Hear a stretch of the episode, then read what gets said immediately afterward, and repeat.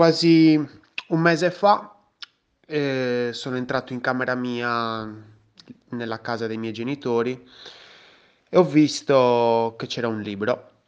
E questo libro è scritto da niente poco di meno che Piero Angela e si chiama Viaggio dentro la mente. Ed era lì, insomma, nello scaffale. E ho detto, cavolo, ma io questo libro non l'ho mai letto. Deve essere uno di quei libri che mia mamma compra e poi me li mette nella, nella libreria per leggerli. Mia mamma è medico, quindi insomma ci tiene che io abbia una- un approccio scientifico alle cose. E quindi mi sono detto, ma sai che c'è? Me lo, me lo porto a Pisa, così magari gli do una lettura. E, mm, stavo finendo Sapiens di Harari che ci ho messo un botto a leggerlo perché, mm, boh, non lo so, ma non mi fido molto di quelle tecniche di lettura, insomma, un po' che salti da una pagina all'altra. Mi piace leggere normalmente, mi piace leggere pagina per pagina prima di andare a letto in modo tale da aumentare il mio sonno profondo, da, da, da allietarlo, ecco. E dopo aver finito Sapiens, che è veramente un bellissimo libro ed è tutto bello distrutto qua davanti a me, che insomma ha vissuto un bel po' di vacanze, un bel po' di, di, di avventure, eh, mi sono detto voglio leggere un nuovo libro. Allora ero indeciso se iniziare Intelligenza emotiva di Goleman, che ho già mezzo letto, insomma, un po' saltando un po' le cose perché è parecchio gigante. Oppure iniziare questo di Piero Angela. E mi sono detto: no, ma qua la faccia di Piero Angela in copertina, insomma, mi ispira troppo, cioè non lo so. Ma ha lietato talmente tanti sogni quando ero piccolino che ho detto: no, vabbè, allieterà anche i miei sogni da, da adulto. E quindi ho iniziato a leggerlo. È parecchio bellino perché è scritto in grande. A me piace quando sono scritti in grande perché così non devo mm, sforzare la vista. Le pagine sono proprio belle, secondo me ci hanno fatto proprio i nidi, quei, quegli insetti, insomma, della carta, che è proprio giallognola. Ehm, ed è scritto a domanda e risposta, quindi come se fosse quasi, ci fosse quasi un, un intervistatore che cerca di capire quello che dice Piero Angela. Molto bello e mi sta facendo capire nello specifico cosa accade nel cervello. Si chiama conoscere il cervello, viaggio dentro la mente, conoscere il cervello per tenerlo in forma. Perché quant'era? Mm, due anni fa ero andato al congresso nazionale di neuroscienze, mi ero un po' imbucato, forse ero l'unico designer a quel congresso, e, um, avevo scoperto questo studioso belli- bravissimo, si chiamava Lamberto Maffei, e poi ho scoperto che era amico di un mio amico. Questo studioso Lamberto Maffei dovrebbe avere intorno ai 93-94 anni, ma dovete vedere, è proprio una figata vederlo, è proprio super agile, anzi come dicono in Toscana, agile. Mm, ha una mente molto, molto pronta e quindi mi è piaciuto tantissimo e il mio amico mi ha detto ma tu non sai quanti esercizi fa per la mente, per tenerla giovane? E lì mi è tornato subito in mente quando ho letto il titolo, anzi il sottotitolo di questo libro, Conoscere il cervello per tenerlo in forma, questo libro di Piero Angela, ho detto cavolo, voglio tenere in forma il mio cervello e allora mi sto leggendo questo libro.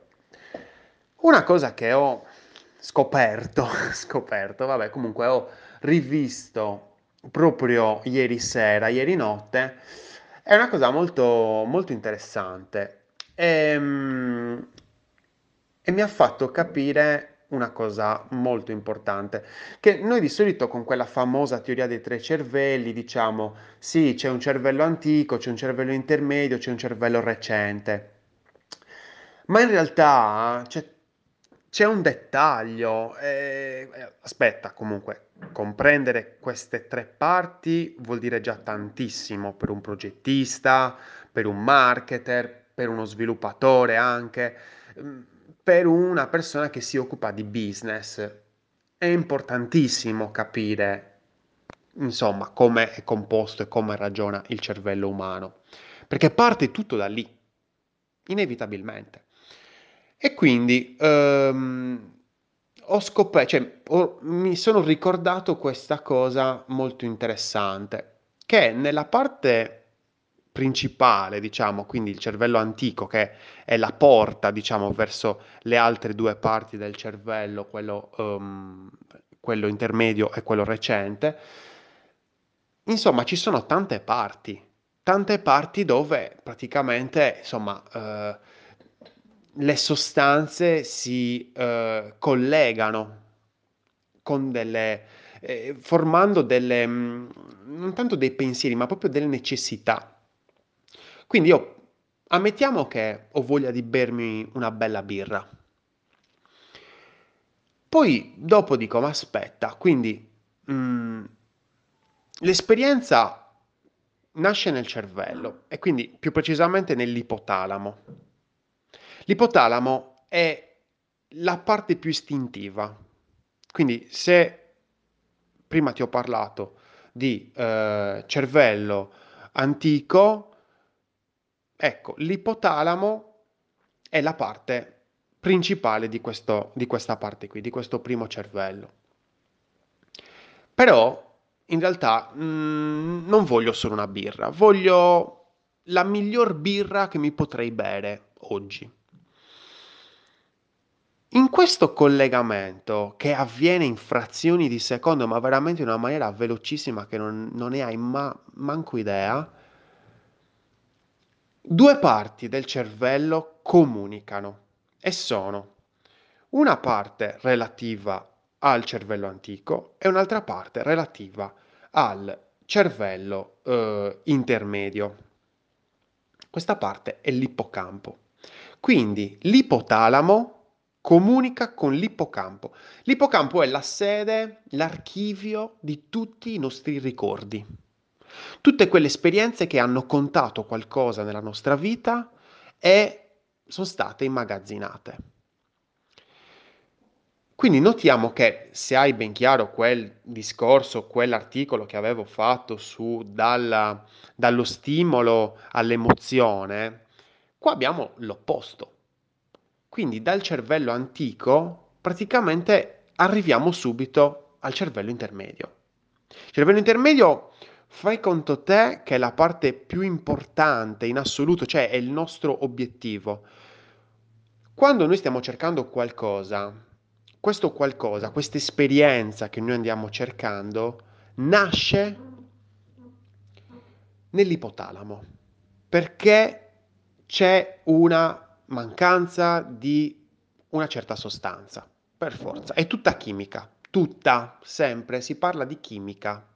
So che è un po' noioso parlare di chimica, ma è tutta chimica. Quindi noi necessitiamo di un'esperienza, noi vogliamo fare una vacanza, abbiamo bisogno di una birra, abbiamo bisogno di un panino, di un hamburger, qualsiasi cosa, di una pizza. Ecco, tutto parte dall'ipotalamo. Poi l'ipotalamo ovviamente nel mondo di oggi dice, sai, non voglio una birra qualsiasi, non voglio una pizza qualsiasi, voglio la madre di tutte le birre, voglio insomma un'esperienza memorabile. E allora lì c'è questo collegamento. Questo collegamento che quindi diciamo si rapporta a quella che è la mia esperienza pregressa. Nel momento in cui ho questa necessità e quindi in pochissimi secondi sono passati da, da avere una necessità a un obiettivo ben chiaro. La prima cosa che faccio è ovviamente andare nel motore di ricerca che a me più consono, che potrebbe essere Google, ma magari cerco su Maps, perché magari lo voglio incentrato sul territorio, voglio vedere un po' dove è situato, e su Facebook. Alcuni per dire cercano su Instagram, per dire ragazzi, soprattutto quelli molto giovani, mi ricordo questa frase, se non c'è su Instagram non esiste. E quindi, insomma, interessante questo punto di vista. Oppure addirittura vado sul Play Store, molto meno frequente, però esiste. E quindi vado a scrivere, che cosa ne so, la cosa più semplice è birreria Pisa, perché io sto a Pisa. quello che ho come risultato, quindi i risultati della ricerca, sono l'inizio della mia esperienza. La mia esperienza ovviamente è iniziata prima, però poi dopo quello su cui posso agire è nei risultati. Ti ho parlato qualche giorno fa dell'esperienza che ho fatto qui a Pisa ordinando la pizza perché volevo una pizza, sono andato su Facebook e ho cercato il mio pizzaiolo preferito. Lo conoscevo già, ma se avessi dovuto cercarlo non avrei trovato il mio pizzaiolo preferito. E vabbè. Ma noi come progettisti, i marketers lo sanno meglio di noi progettisti, di noi designer, ma chiunque abbia un business e vuole curare questo business al meglio, deve pensare ai risultati. Cioè questa cosa è, non è proprio la mia opinione, è proprio questo, è la realtà. Bisogna un attimino pensare di più ai risultati di ricerca, quindi come compariamo all'interno di quei risultati. Se abbiamo un'attività, preoccupiamoci anche di come compare su Maps, di come compare su Facebook, se dà le chiavi di lettura giuste, se le foto sono inserite bene, se sono quelle giuste, non deve essere super perfetto, ma deve essere una porta ben costruita. Deve avere una maniglia, deve aprirsi in una certa maniera, non deve scricchiolare. È una landing. Anche il risultato stesso è una landing perché io arrivo, atterro sui risultati. E quindi ormai Google mi permette, ci permette di migliorarli e sistemarli al meglio, in modo tale che siano più appetibili di altri. È un punto che mi ha fatto ragionare e secondo me è interessante condividertelo. Io sono Lorenzo Pinna e questa è una birra di UX. Progetta responsabilmente.